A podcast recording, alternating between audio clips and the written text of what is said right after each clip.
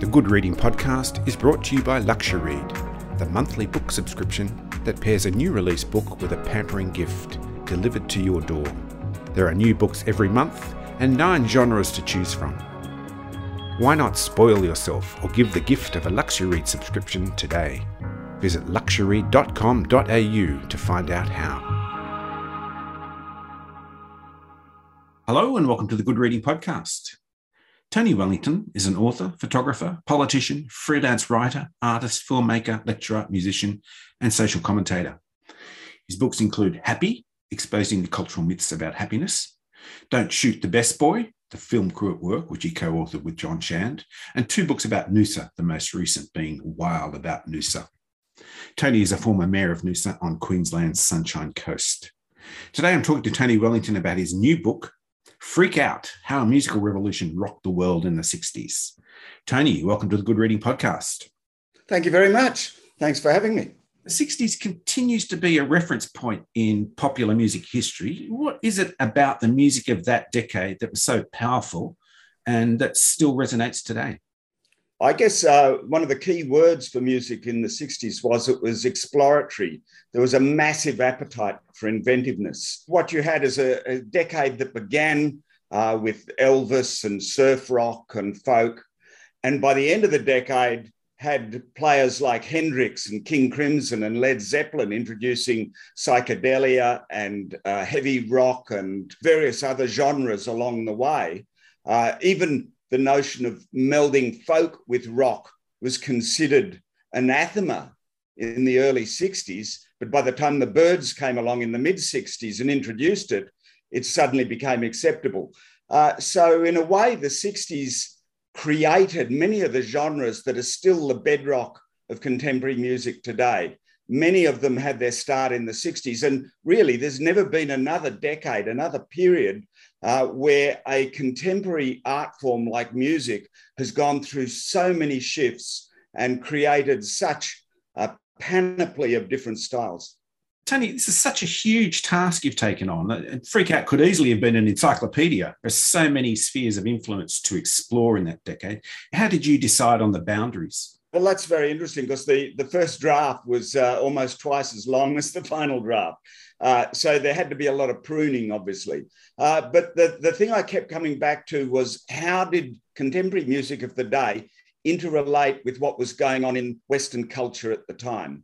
So the music that I chose to talk about was responding to the social upheaval of the day. And let's not forget uh, that in the 60s, the major movements that are still apparent today uh, the women's movement, black rights, environmentalism, gay rights, all of these really took hold in the 60s. And music was much more, uh, how can I say, communitarian back then. Uh, there was much more universality. When, when a hit song was released, everyone knew about it. Music had a way of penetrating the culture in the 60s in the way that unfortunately it really doesn't quite manage to do today. There's a really radical shift in musical style from the 50s to 60s. What happened musically and, and what drove those changes? So the 50s established rock and roll, which really, of course, came from uh, black music. And indeed, the term rock and roll was both a synonym for black music and a synonym for having sex. Um, and rock and roll took hold, of course, in the mid 50s uh, when white players managed to uh, utilize the blues and rockabilly and some of the uh, African American music of the day uh, with a beat that was consistent, a 4 4 beat uh, that could make it palatable to white audiences. So you had 50s rock and roll, but by the end of the 50s, Elvis had gone into uh, the army and the music industry had largely strangled uh, the music of the 50s, and it became very much homogenized and dull. Basically, uh, record sales slumped in the late 50s and early 60s. Uh, so there was this period where nothing much was happening apart from surf rock and novelty songs. And then along came the Beatles. And the Beatles had been listening to African American music. They'd been listening to Elvis and what they did is they managed to repackage it in a way that was more vibrant and more upbeat, and, and themselves presented the unified group of young people. They were the kind of archetypal friends, if you like. And this came at a time when America had just experienced uh, the Cuban Missile Crisis and JFK's assassination, etc. And so uh, they were a breath of fresh air to America. And on the back of that, there was the British invasion, which brought all the other bands over to the USA. And that opened the doors suddenly for bands to, firstly, uh, be more creative internationally, but more importantly, uh, bands were suddenly writing their own music. And what this did is it took music creation away somewhat from the music producers and the record companies who were used to finding tracks, finding artists, and putting them together. Now the bands themselves had more control. And of course, from there, it just exploded. The Beatles are one of two icons covered in your book. Bob Dylan is the other. Between these two, are they truly representative of the musical revolution of this decade? I think that you'd have to say that the Beatles drove many of the musical changes that occurred, particularly in between 63 and 67. If, if you think about uh, the music on Please Please Me, their first album, which was little poppy songs recorded largely in one take with the band all playing together. And then just four years later, you have that extraordinary album, Sergeant Pepper's, which had tape manipulation, had orchestral music, amazing multi tracking, it had backwards guitar, it had Indian classical music, all in this great melting pot. In a period of just four years, they went from playing simple pop songs to music that was meant to be listened to, not necessarily danced to, and certainly that couldn't be performed on stage so the, the Beatles really drove it hard. They, they drove the changes in popular music. They weren't afraid to say to their audience, we're going to do something very different now, and you're going to be surprised by it. And we know we're going to leave some of you behind because you won't understand what we're doing, but the rest of you try and keep up. Uh, so, you know, that kind of appetite for change was extraordinary. Dylan, on the other hand, his major effort was to turn top 40 radio into music that spoke about the events of the day. Because at the beginning, he really was a voice of the people. Uh, he was writing songs uh, that were protest songs. He very quickly moved away from that, of course. Uh, but if you think about, for example, 1965, one of the first songs to come out was Subterranean Homesick Blues. Top 40 radio had never experienced anything like it. Um, what it was was beat poetry set to music, really. And it changed the parameters, if you like, of what lyrics could actually say and do in top 40 radio, as did um, Rainy Day Women, as did like a Rolling Stone shortly afterwards. And this made the Beatles prick up their ears too, because the Beatles suddenly realized, hey, we don't have to be singing about holding hands with girlfriends. We can actually start singing about life experiences. So there's a pretty strong exchange of ideas between Dylan and the Beatles? They met once when the Beatles first moved to America to do their first tour and the Beatles actually requested to be able to speak with Dylan. He met them in a hotel in New York. And uh, so there's some cross fertilization. But the Beatles have been listening to each of his albums that had come out before then. And I include in my book a personal recollection of someone driving Bob Dylan in a car when over the radio came, I Want to Hold Your Hand, their big breakthrough hit. And Dylan was absolutely speechless because he hadn't heard anything like it. So, yes, I would say that uh, Dylan influenced the Beatles in terms of what was allowed in top 40 radio, and the Beatles influenced Dylan to move from being a folk artist to a folk rock artist. Your book deals primarily with rock music, but also folk music. And I, it made me wonder whether there's some kind of tension between those two genres, which in a sense drove the, I guess, the diversity and complexity of the music of the 60s.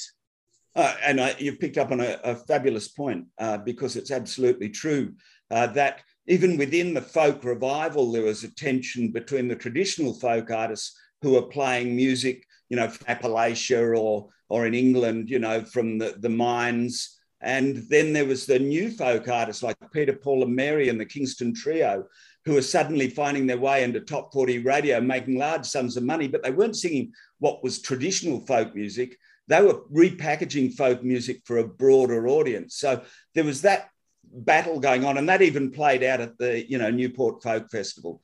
When uh, Dylan came along and started to introduce folk music into uh, top 40, what happened was top 40 moved from novelty songs and love songs to playing songs that were about contemporary experiences, about movements and social change. And that meant that that area was no longer the uh, proclivity of folk music. Folk music had lost its prioritous right to sing about causes. Suddenly, rock music was singing about causes as well. And in a way, that's what meant that the, uh, the folk revival kind of withered away. Now, your book's a lot about these icons, the Beatles, Dylan, and so on, but there's also a lot of smaller acts that fill the gaps between these peaks. I was really interested to read about the Fugs. Tell me about the Fugs. Yeah, the Fugs were a um, bunch of uh, radicals uh, with Allen Ginsberg sort of skirting around them. And of course, Ginsberg was also uh, uh kicking around with Dylan. But the Fugs uh, decided that their intention was to shock. They believed uh, that American culture uh, needed to be shocked out of its complacency, not just with regard to the Vietnam War, but also with regard to approaches to sex, etc. Uh, so, from their very first album, they decided that they wouldn't concern themselves with the niceties of music. Instead, they would play roughhouse. Um, uh, they wouldn't keep in time. They were sang very badly, but they sang songs like Slum Goddess and uh, Coca Cola douche, using Coca Cola as a douche after sex. They also, of course, put Blake's poetry to music. So they had a kind of beat generation sensibility, but they also became very much involved in many of the demonstrations of the day, the March on Washington, etc. Uh, where members of the Fugs attempted to levitate the Pentagon building 300 feet into the air and have a sex orgy on the lawns of the uh, White House. So they were very uh, influential, not musically, but thematically, if you like. And also, once again, the Beatles were listening. There's a funny anecdote in the book. Uh, one of the Fugs' names was Tuli Kupferberg. That was his real name.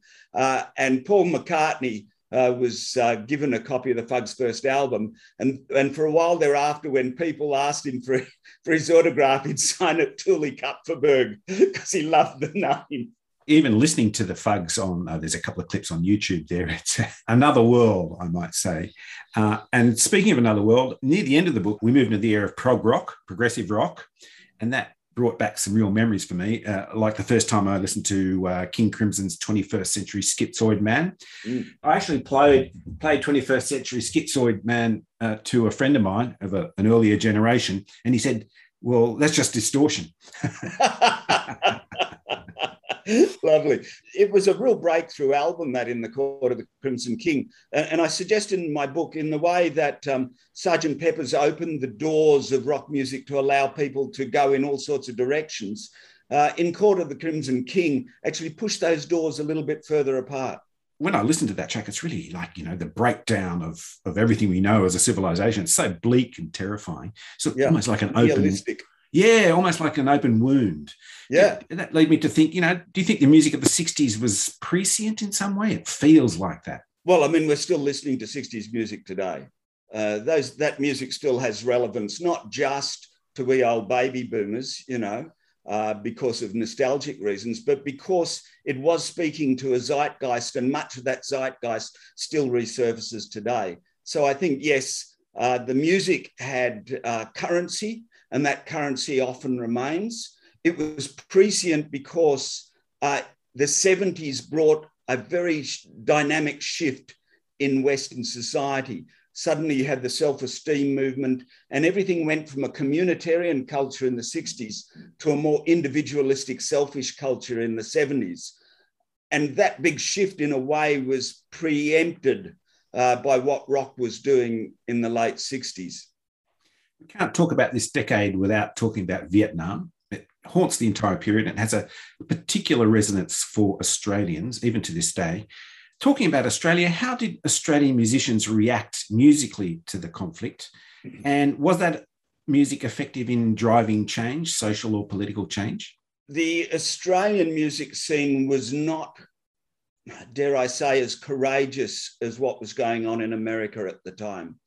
Uh, but coupled with that was the fact that throughout the 60s, Australian radio was far more interested in what was coming out of London and America than what was coming out of Australia. So it was very difficult, in fact, for Australian artists to have hit singles on the radio. Of course, there were plenty of acts that did uh, the Easybeats and Johnny Young and Normie Rowe, etc. And, and the biggest hit single for the 60s in Australia was Normie Rowe's Que Sera Sera, backed with um, Shakin' All Over. And that says a lot about 60s in the music in Australia because, you know, Que Sera Sera was a, a kind of middle of the road song made popular by Doris Day. And Shakin' All Over was a kind of crazy rock song, and yet they could go together harmoniously. Just as when the Beatles came to Australia, you know, the hit single that pushed them off number one was a version of, of Over the Rainbow by Billy Thorpe and the Aztecs. So the Australian music scene was, was all over the cook shop in the 60s. The Easybeats brought a slightly harder rock sensibility, uh, but the, the Australian music scene wasn't really talking about Vietnam the Vietnam songs that were big in Australia ended up being things like Country Joe and the Fish's um, song um, about the Vietnam War, which is a massive hit. Um, and of course, it the Vietnam War wove its way into all sorts of songs uh, by the Rolling Stones and the Who and everyone else. Uh, but I wouldn't. What was driving the uh, protest movement musically in Australia was actually the folk scene. Uh, so you had Jeannie Lewis, Glen, Glen Tomasetti, um, uh, Gary Shearston. These people were the ones that were writing protest songs in Australia. They weren't getting hit radio uh, attention, but they were certainly getting the attention of the protesters and the demonstrators. This book is all about music. And as a final question to you, I want to find out what your changing attitudes to this music might be. And in the process of writing and researching this book, what did you discover about yourself and your attitude to the, this music? And do you find yourself listening to this music differently now? That's a big question. Um, thanks for asking it. Uh, I, I, inevitably, I made some discoveries uh, while I was uh, working through the book uh, because I had to try and continually set aside my own taste, my own experience to try and appreciate the broader experience. Um, and so, for example, I hadn't listened to Nina Simone in the 60s, and now Nina Simone just blows me away. Um, I also spent more time listening to uh, African American music than I had back in the 60s, where mostly what was coming through my speakers was white rock. Um, so uh, it has broadened my attitude. I think that understanding better the way in which the music is embedded in the culture of the day certainly gives me a whole different way of appreciating what was going on. In some ways, I have less appreciation for a band like the Rolling Stones because I now perceive a sort of cynicism that was at work uh, in their music. But I have greater appreciation uh, for other artists like Dylan, who I didn't really like because you know, his nasally voice never really attracted me. But I now appreciate much more how significant his music was for the era. So, yes, it has created some significant shifts in the way I listen to music. And on a Saturday morning when we're having pancakes for breakfast, uh, we're streaming, you know, a 60s stations, and I enjoy every moment of it. Well, Tony, it's certainly a fascinating book. Lots of things to be discovered and rediscovered for many people too. So, thank you very much for joining me on the Good Reading Podcast. Thanks very much for having me. It's been a pleasure. I've been talking to Tony Wellington about his new book, Freak Out How a Musical Revolution Rocked the World in the 60s. It's published by Monash University Publishing and is available at goodreadingmagazine.com.au. My name's Greg Dobbs, and thanks for listening.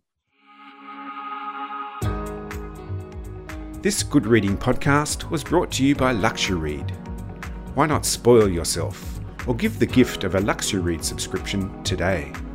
Visit luxury.com.au to find out how.